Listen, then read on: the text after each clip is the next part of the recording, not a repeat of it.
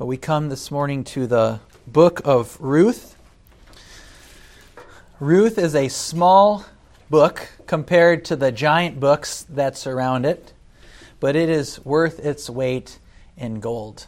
I think of Ruth like an oasis in the desert.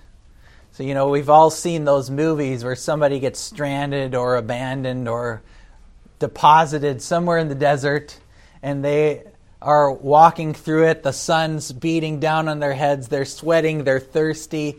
They're just languishing. They're just barely going on. And then all of a sudden they find this oasis, this refuge, this salvation in the midst of the desert.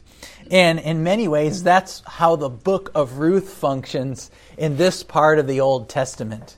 We, we have been reading story after story of tragedy and treachery.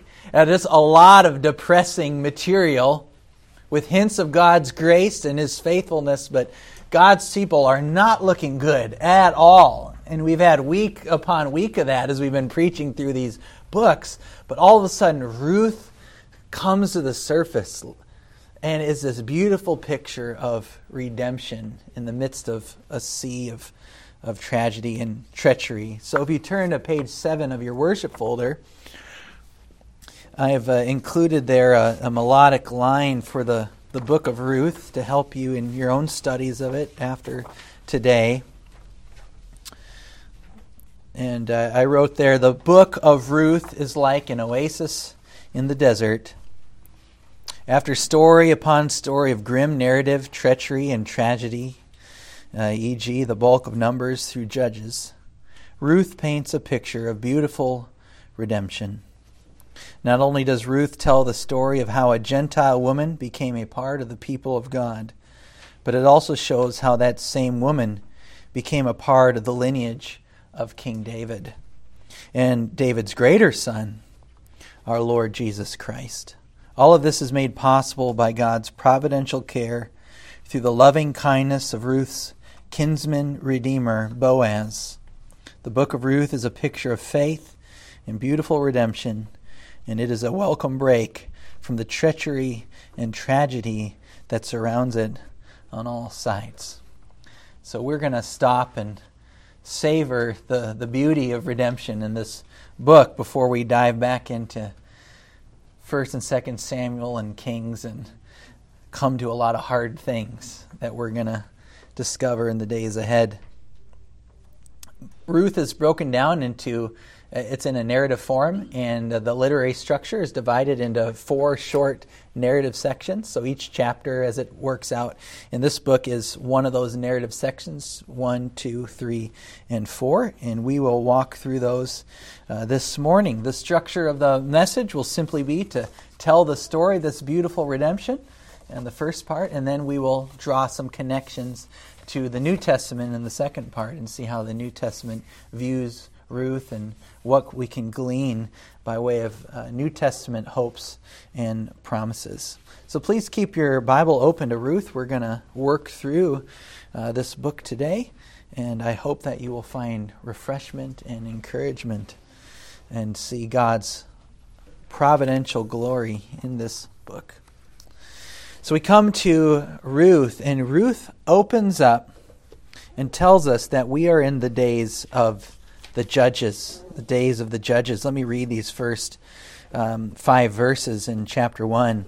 In the days when the judges ruled, there was a famine in the land, and a man of Bethlehem in Judah went to sojourn in the country of Moab, and his wife and his two sons. The name of the man was Elimelech, and the name of his wife Naomi. And the names of his two sons were Mahlon and Chilion. They were Ephrathites from Bethlehem in Judah. They went into the country of Moab and remained there. But Elimelech, the husband of Naomi, died, and she was left with her two sons. These took Moab, Moabite wives. The name of the one was Oprah, Orpah, Orpah, and the name of the other Ruth. They lived there about ten years, and both Mahlon and Chilion died, so that the woman was left without her sons and her husband. And so Ruth sets the scene, and it, it appears like we might be looking at another tragic story at this point. As you recall, what is the great theme in Judges, right? Everyone did what was right and what? In, the, in their own eyes. In those days, there was no king, and everyone did what was right in their own eyes. And last week we saw how a whole nation went blind, and uh, Samson even became that physical description of that blindness when he his eyes are gouged out by the Philistines. And uh, time and time again, Israel would be saved by a judge, but then they would fall away. And, and when that judge died, they'd be worse than the generation before. So all of Judges is this downward spiral uh, going into the moral and religious abyss. And in the midst of this, we are told that the story of Ruth takes place. We're not told where in the judges cycle uh, this happens, but there's a man named Elimelech, and uh, ironically, his name means God is king. God is king. El, El the word for God, and then Melech is the word for king. So this man whose name is God is king leaves the promised land and goes to the pagans. And right there in, it, in itself is a, a, a marvelous and true picture of what the whole state of Israel is doing during the days of the judges. They're on the surface saying God is king, but they're going to the pagans in worship and idolatry, looking, they're participating in these very evil cultic fertility rites to try to get God to bless them. And what does God do when they do that? He hands them over to the enemies and he gives them nothing but misery. And so we are told that there's a famine in the land of Canaan at this time because Israel is abandoning God. And so the man whose name is, my, is God is king leaves God and goes to Moab to try to find prosperity there. See if we can do any better with the Moabites and their, their gods, uh, presumably. And while they are there, uh, the man looking for food dies he finds nothing but death. Uh, and in fact, their whole family finds nothing but death in Moab. Because not long after Elimelech's death, 10 years, both of his, his only two sons die as well. Um, before that, they married. They did what was completely unthinkable and uh, a, a, complete violation of the law of God. Uh, Elimelech married his sons off to two pagan women to two foreign women named Orpah and Ruth. And the result of all of this is death. Death. Nothing.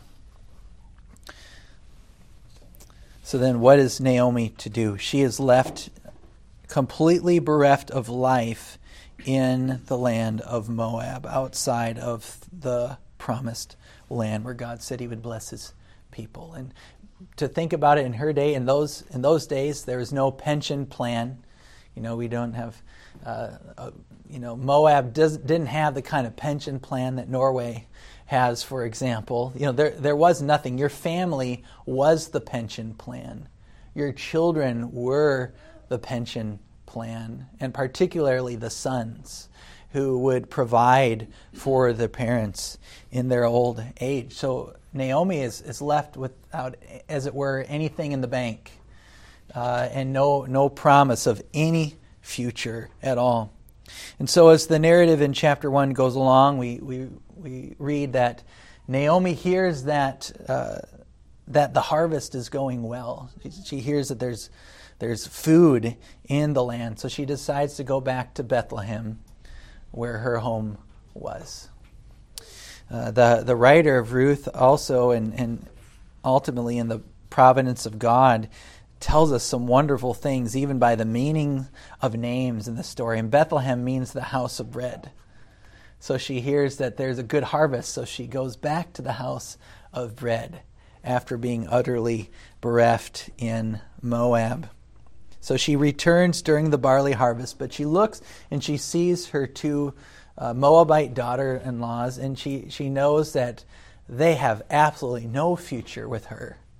So she tells uh, Orpah and Ruth, go back to your families and remarry. Find, find someone else that you might have a, a good life. And uh, both of them uh, say, No, we'll go with you. But then uh, Naomi insists that they return, so Orpah goes back. But Ruth decides to stay.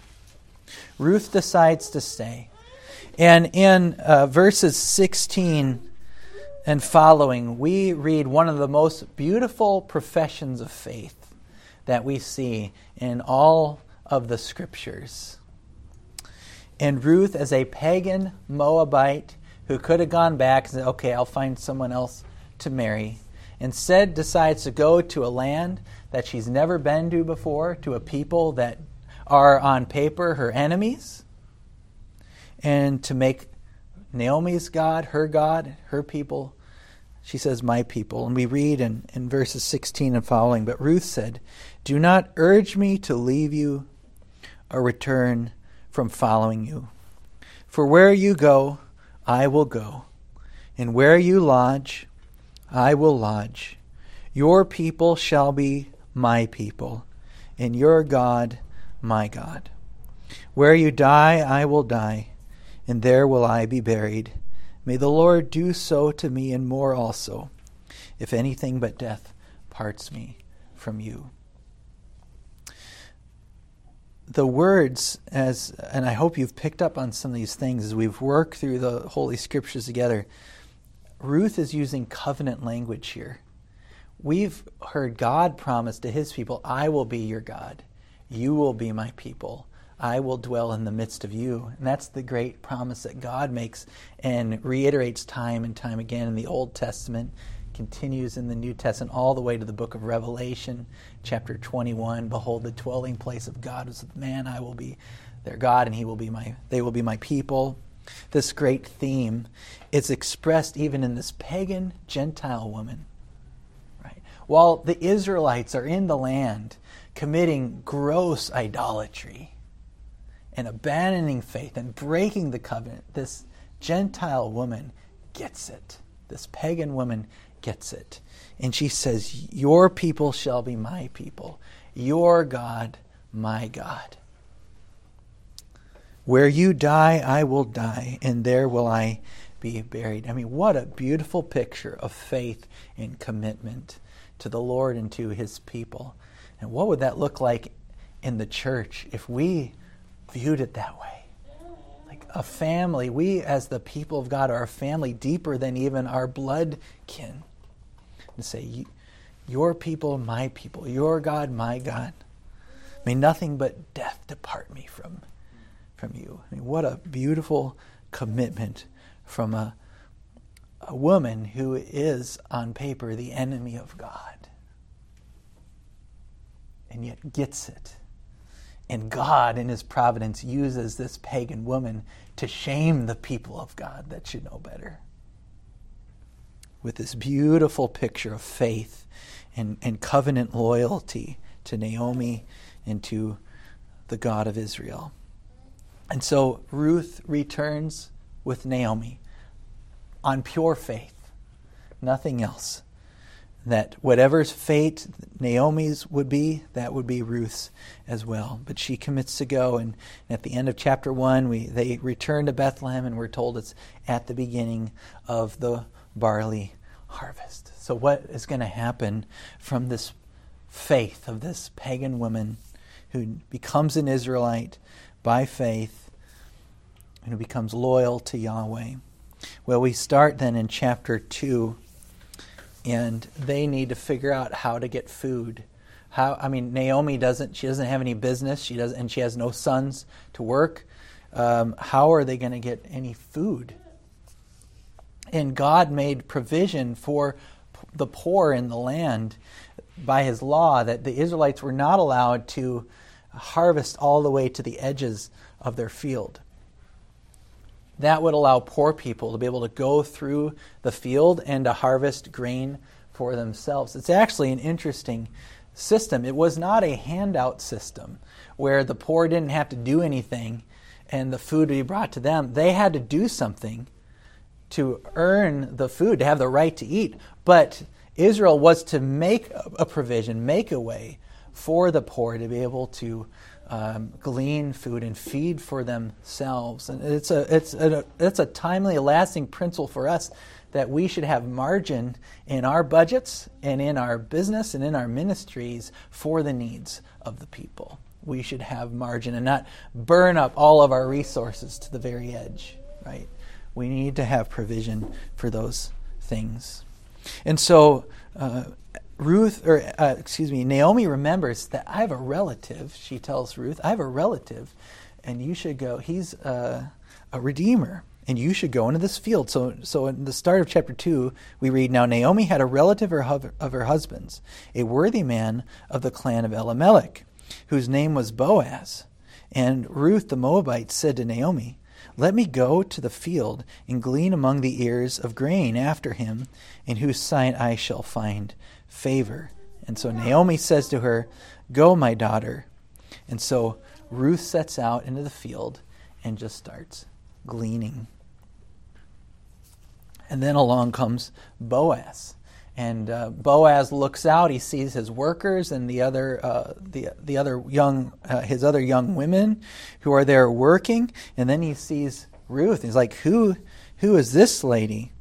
So uh, we read in verse five. Then Boaz said to his young man, who was in charge of the reapers, "Whose young woman is this?"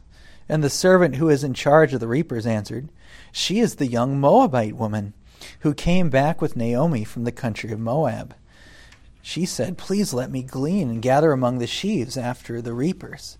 So she came, and she has continued from the early morning until now, except for a short rest. So Ruth is busily, industriously working in the field, and then Boaz goes to meet her. And what we find out is that uh, Boaz shows Ruth great kindness because Boaz had heard of the great kindness and loyalty that she showed to Naomi. So word is getting around of Ruth's kindness. Probably all the more because this is a very unkind period for Israel during the days of the judges. And we see this beautiful picture of loving kindness that Boaz shows to Ruth. And he tells her in verse 11, All that you have done for your mother in law since the death of your husband has been fully told to me, and how you left your father and mother in your native land and came to a people that you did not know before.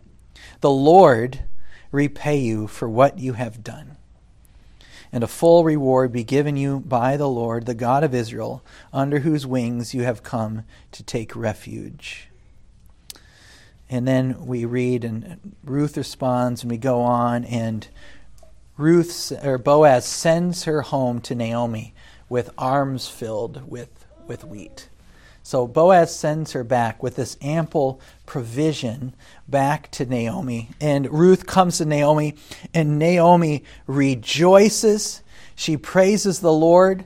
Um, she says, she rejoices that Ruth found favor, she says, in the eyes of the Lord in the eyes of the Lord. And again, we have this connection to the book of Judges, right? Because Israel kept doing what was evil in the sight of the Lord. And that was repeated again and again and again. And everyone was doing right in their own eyes. But here, all of a sudden, we have this pagan Moabite woman who did right in the eyes of the Lord and has found favor in his eyes. And uh, more than that, in, in, chapter 2, Ruth is also told by Boaz, Stay in my fields, keep working in my fields, uh, stay close to my people. Because remember, these are days of rape and horrible things, as, ju- as we read about the book of Judges that ended. Ruth was not necessarily safe being in some random guy's field, even among the people of God. And so he says, Stay besides my people, close to my young men until you have finished until they have finished all my harvest. And so we see from chapter 1, Naomi is completely bereft in the land of Moab. So they go back to Bethlehem, the house of bread, to get food. In chapter 2, we see that Ruth, in that faithful obedience, experiences the loving kindness, abundant provision for not only herself, but for Naomi as well, through the Redeemer, Boaz. And now in chapter 3, we're going to see how Ruth gets rest by the Redeemer. So in chapter 2, she experiences loving kindness. Now in chapter 3, she's going to experience rest. In chapter 3 begins Then Naomi, her mother in law, said to her, My daughter, should I not seek rest for you, that it may be well with you? Is not Boaz our relative, with whose young women you were? See, he is winnowing barley tonight at the threshing floor. Wash, therefore, and anoint yourself, and put on your cloak, and go down to the threshing floor. But do not make yourself known to the man until he has finished eating and drinking. But when he lies down, observe the place where he lies. Then go and uncover his feet and lie down, and he will tell you what to do. And she replied, All that you say, I will do. So Ruth gets herself ready, and she goes down to the threshing floor, the place where all of the, the produce is processed. And uh, she uh, uncovers his feet, and Boaz, startled, wakes up. And he says in verse 9, Who are you? And she answered, I am Ruth, your servant. Spread your wings over your servant, for you are a redeemer. For you are a redeemer. And I'm going to pause there and just talk about what a redeemer means for a second. What is this idea of a redeemer or a kinsman redeemer? God made provision that every male in Israel um, would be, have the right to let their line or their posterity continue even if they died childless. So if, if, a, if a man in Israel died childless, his closest relative could marry his widow and have children by her in the name of the of the relative, right? So that the that the man who died, his name could continue going on. And this was a way to keep the inheritance spread out among all the people. It was a way to prevent like one family from like buying up more and more of other people's land and property and taking over and being elevated among everyone else. And this was something that God had provided for to care also for widows uh, as well, so that they would not be left bereft and starving. And so she pleads for mercy before Boaz. And Boaz responds to Ruth, this pagan Moabite widow. And he said, May you be blessed by Yahweh. May you be blessed by the Lord, my daughter. You have made this last kindness greater than the first, in that you have not gone after young men, whether poor or rich. And now, my daughter, do not fear. I will do for you all that you ask, for all my fellow townsmen know that you are a worthy woman. And now it is true that I am a redeemer Yet th- there is a Redeemer nearer than I. Remain tonight and in the morning. If he will redeem you, good, let him do it. But if he is not willing to redeem you, then as the Lord lives, I will redeem you. Lie down until morning. So imagine the relief that you would feel if you were this widow who just did this bold act to request this man who you just met not very long ago to redeem you. And you're not you're not a worthy Israelite woman in, held up in high esteem among all the people. You are a pagan Moabite who has come under the wings of Yahweh. But you're an outsider and you're a widow. You have nothing to bring at all. And he says, I will do it. Just rest at my feet. The Redeemer provides rest for Ruth. And she goes back and Boaz gives more provision for Ruth, and she brings that back to Naomi.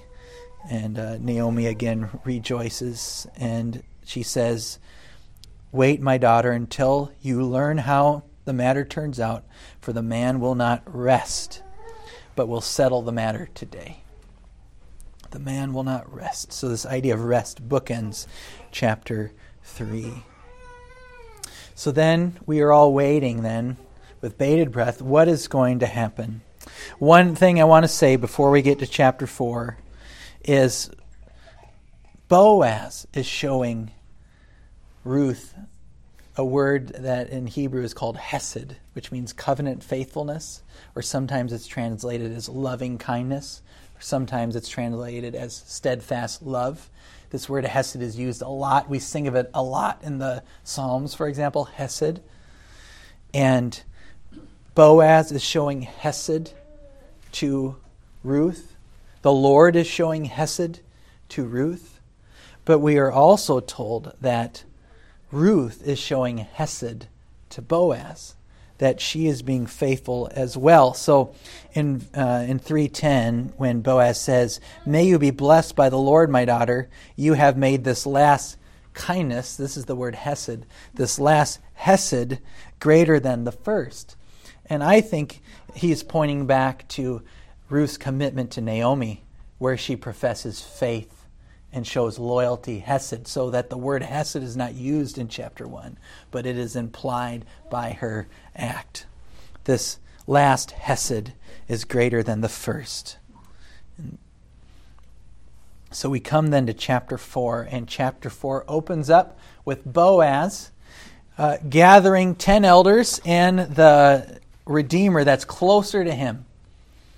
And so it was customary to do these kinds of transactions before witnesses. So you gather some elders from the city or from the town, set them there, you bring the Redeemer and or whoever you're going to buy property from or whatever you're doing, and you make the deal, and then those guys bear witness to it. So they weren't signing legal contracts like we today, but you had people that attested to the veracity of the deal that was made.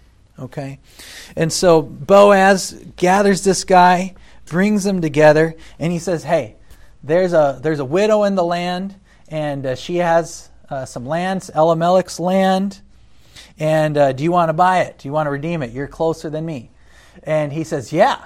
So, in my words, I think he's thinking, Hey, that sounds like a good deal. I'll take some more property. Give me some more land. That's fine. But then, then uh, Boaz gives him the fine print. He said, Well, also there's this Moabite widow that comes with the land, and uh, you need to have children by her, you know, because you're the Redeemer. And then this guy says, Ah, I can't do that. Essentially, and he, and he says the reason why. Uh, well, let, let me read. Let me read you the reason why. So, um, I lost my verse here. Hold on a second. Verse 6. Thank you, Peter. Then the Redeemer said, I cannot redeem it for myself, lest I impair my own inheritance. Take my right of redemption for yourself, for I cannot redeem it. So then the guy's like, oh, this is not a good deal anymore, because if you if you take on as a redeemer someone else's uh, wife, then you're giving part of your inheritance to that person, your relative which should be something that you ought to do. You ought to care for your relatives. But he's like, ah, that's too steep a price. I'm not going to do it. That's also a fantastic picture of Israel in this day, where they're all doing what's right in their own eyes and living for themselves and not caring for the community. And so the guy rejects the deal, and Boaz takes it on. And they go through this custom of handing the sandal to the guy as a, as a sign before the witnesses that this deal has been made. And then we are told that Boaz marries Ruth. We read in verse 13 So Boaz took Ruth, and she became his wife, and he went into her. And the Lord gave her compa- conception, and she bore a son. Then the woman said to Naomi, Blessed be the Lord who has not left you this day without a redeemer and may his name be renowned in Israel. He shall be to you a restorer of life and a nourisher of your old age. What a beautiful picture we have here. And even before this, the women said uh, and blessed Ruth. Uh, and uh, let me give it to you here in verse uh, verse 11 and following. Then all the people who were at the gates, and the elders said, We are witnesses. May the Lord make the woman who is in who is coming into your house like Rachel and Leah, who together built up the house of Israel. So they're saying, May you be like the women who produced the very founders of Israel. And Naomi's rejoicing in this. The women around her is rejoicing in this. You can imagine the grandmas sitting around rejoicing with the other grandma. You have a, you have a child. You have a child. And not only that, Naomi, as the grandmother, is going to be the one who nurses the child. We're told she picked up Obed and nur- she nursed him as well. What a beautiful picture of life being restored to Naomi through Ruth and these grandmas sitting around, or, or these women that are sitting around, they say, He shall be to you a restorer of life and a nourisher of your old age. So look at where we've come in this story then. We've come full circle to Naomi being bereft, having nothing in a pagan land, being the very picture of death itself. We have Ruth, who is this model of Hesed, covenant faithfulness, and goes back with Naomi and becomes the means by which the Lord blesses Naomi and restores Naomi to life as a widow who, who all the process looks like she was going to die in poverty and misery. And all of that happens through the kinsman redeemer, Boaz. So we have this picture of a redeemer, of, of a faithful person of God of someone that was in the pits because of the days of judges and the faithlessness of being in Moab, who is restored to life at the end of it through faith and through a Redeemer, and someone that will provide for her in her old age. It's, it's the picture of, of peace and prosperity. Then Ruth ed, ends by linking us that not only, not only is Ruth and Naomi redeemed and restored, and they have a good a lot in life now. But not only that, the Lord will use this pagan Gentile woman to be a grandmother to David. A grandmother, I should say a great grandmother, excuse me, uh, the great grandmother to David, because Obed is the grandfather of David. And so we end with this genealogy pointing Ruth's lineage and connecting it to King David. So now, before we get to the New Testament, we see the, uh, the wisdom of Ruth being placed in this time when in Judges ends with, in those days there was no king. Israel did what was right in their own eyes. And in 1 Samuel, David's going to be coming, the Lord's king. And right here we show how. Did Israel get a king because they were really good? No, they were awful. The Lord had to use a pagan woman and a worthy man in Israel to produce the line that would go to David. So, in closing, then, how do we view this book in light of the New Testament? I want to give you a few brief things. What can we see in light of the New Testament? Number one, Ruth is Jesus' great grandmother, the ultimate redeemer of the husband of his people. So let me say that again. Ruth is Jesus' grandmother, many times removed, but I'm putting it that way. Ruth is Jesus' grandmother, the ultimate redeemer and husband of his people we learn that much more important than David being an heir of Ruth and Boaz is that Jesus is the heir of Ruth and Boaz. And when the people of the town said, May you be like, uh, like Rachel and Leah, who built up the house of Israel, Ruth's line will be the line that builds up the house of God, the Jew Gentile people of God. So their words became far more true than they could have ever imagined. The Messiah would come through a pagan woman who showed faith and covenant loyalty to God. And the gospel writers, Matthew and Luke, make this connection. Matthew, for example, says in uh, Matthew 1 5, and Salmon the father of Boaz by Rahab, and Boaz the father of Obed by Ruth, and Obed the father of Jesse, and Jesse the father of David the king. And so we see this beautiful connection in Jesus' genealogy going back to Ruth.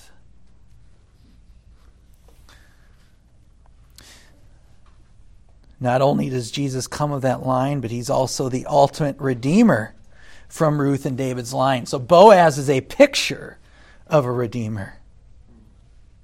But his descendant is going to be the ultimate redeemer. Zechariah rejoices in his prophecy in Luke 1 Blessed be the Lord, the God of Israel, for he has visited and redeemed his people and raised up a horn of salvation for us in the house of his servant David. In this house and redemption language.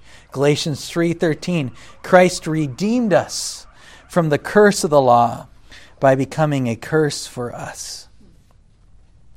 Titus 2 this picture of hesed, this loving kindness. To, er, excuse me, Titus 3 uh, 14, that God, who gave himself for us to redeem us from all lawlessness and to purify for himself a people for his own possession who are zealous for good works. Not only is Jesus the ultimate redeemer, which in Acts they say salvation, there is no salvation, but in him, he's also the ultimate husband of this beautiful redemption. Boaz's marriage to Ruth is just beautiful on so many levels but how much more his descendant, who is the ultimate husband of his people. Paul says in Ephesians 5 Husband, love your wives as Christ loved the church and gave himself up for her, that he might sanctify her, having cleansed her by the washing of water with the word, so that he might present the church to himself in splendor, without spot or wrinkle or any such thing, that she might be holy and without blemish. So Ruth and Boaz, Ruth in this beautiful picture of redemption, produce the ultimate picture as Jesus, the ultimate redeemer and the ultimate husband of his people. So another thing the New Testament points out is that the Lord is building his house through a former pagan's offspring. The Lord is building his house through a former pagan's offspring. So I've already mentioned a little bit of this. The, the, the town rejoices. May you be like Rachel and Leah who built up the house of Israel. Well, what did Jesus do? He built up his own house that is made up not just of Jews, but of Gentiles as well. In Ephesians 2, we read, But now in Christ Jesus, you who were once far off, this is like Ruth, who was once far off, a pagan without hope. But now in Christ Jesus, you who were once far off, have been brought near by the blood of Christ. For he himself is our peace, who has made us both one and has broken down in his flesh the dividing wall of hostility by abolishing the law of commandments express in ordinances, that he might create in himself one new man in the place of two, so making peace, and might reconcile us both to God in one body through the cross. Therefore, he goes on, he says, Therefore, you are no longer strangers and aliens, but you are fellow citizens with the saints and members of the household of God. So in Jesus' work, he took us who were pagans, who were far off, and look at our church, what a beautiful picture of us being people scattered around the globe. He took us who were far off, without hope and without God in this world, and united us together like he united Ruth to the people of God through Christ. I don't think we think about the hopelessness of our situation enough. We presume upon our salvation too much. Think about our estate before Christ, without hope and without God. But like Ruth, we were made into the household of God through the Messiah. Three, Ruth is a model of genuine faith turning from idolatry to covenant loyalty to Hesed. And again, I've already touched on this, so I won't say much, but Ruth in, in chapter 1, verse 16 to 17, those are words to memorize. Those are words to memorize because they're a beautiful picture of faith, of what our loyalty to God and to his people should look like. Your people, my people, your God, my God. Where you die, I will die, and there will I be buried. How would the church be transformed today if we had that picture of covenant loyalty? How would the church, how would our community be transformed today if we had that kind of picture? Is there a protest going on outside? It appears. Oh, I see people protesting here. And, uh, okay. How would Stavanger be changed today if we showed that kind of loyalty? I'm going to close with one final thing here. God's covenant faithfulness towards his people never fails. God's covenant faithfulness towards his people never fails. We see in Ruth chapter 2, and Naomi says her, May he be blessed by the Lord, whose kindness has not forsaken the living or the dead. God's kindness, Yahweh's kindness, has not forsaken the dead. And we come to the New Testament and we see this in spades, both in our temporal needs as well as our eternal needs. Jesus tells his disciples, Do not be anxious. Matthew 6, do not be anxious, saying, What shall we eat, or what shall we drink, or what shall we wear? For the Gentiles seek after all these things, and your heavenly Father knows that you need them all. He knows what you need. But seek first the kingdom of God and his righteousness, and all these things will be added to you. That's exactly what Ruth did. She just went with Naomi. No hope, no prospects, but she just went by faith, and all these things were added. She sought the kingdom of God, and all these things were added. Jesus says in Matthew 7 Or which one of you, if his son asks him for bread, will give him a stone? Or if he asks for a fish, will give him a serpent? If you then, who are evil, know how to give good gifts to your children, how much more will your Father, who is in heaven, give good things to those who ask him? God will provide. His covenant faithfulness never ends but how much more than temporal needs like the food and the clothing that we need will be in eternal matters. Titus 3.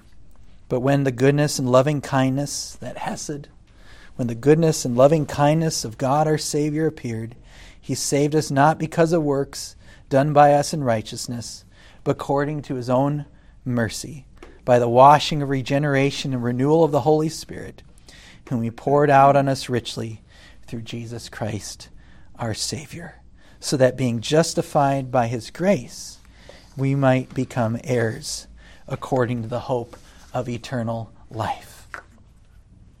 Book of Ruth is all about moving from death to life. And what makes the difference? Faith and the guiding hand of God's providence to give us a Redeemer. If we want life if we want our temporal and our eternal matters to be met as they should, place your faith like Ruth in the God of Israel, in our Lord Jesus Christ, the ultimate Redeemer and husband of his people, and you will never want for anything that you truly need. Let's pray.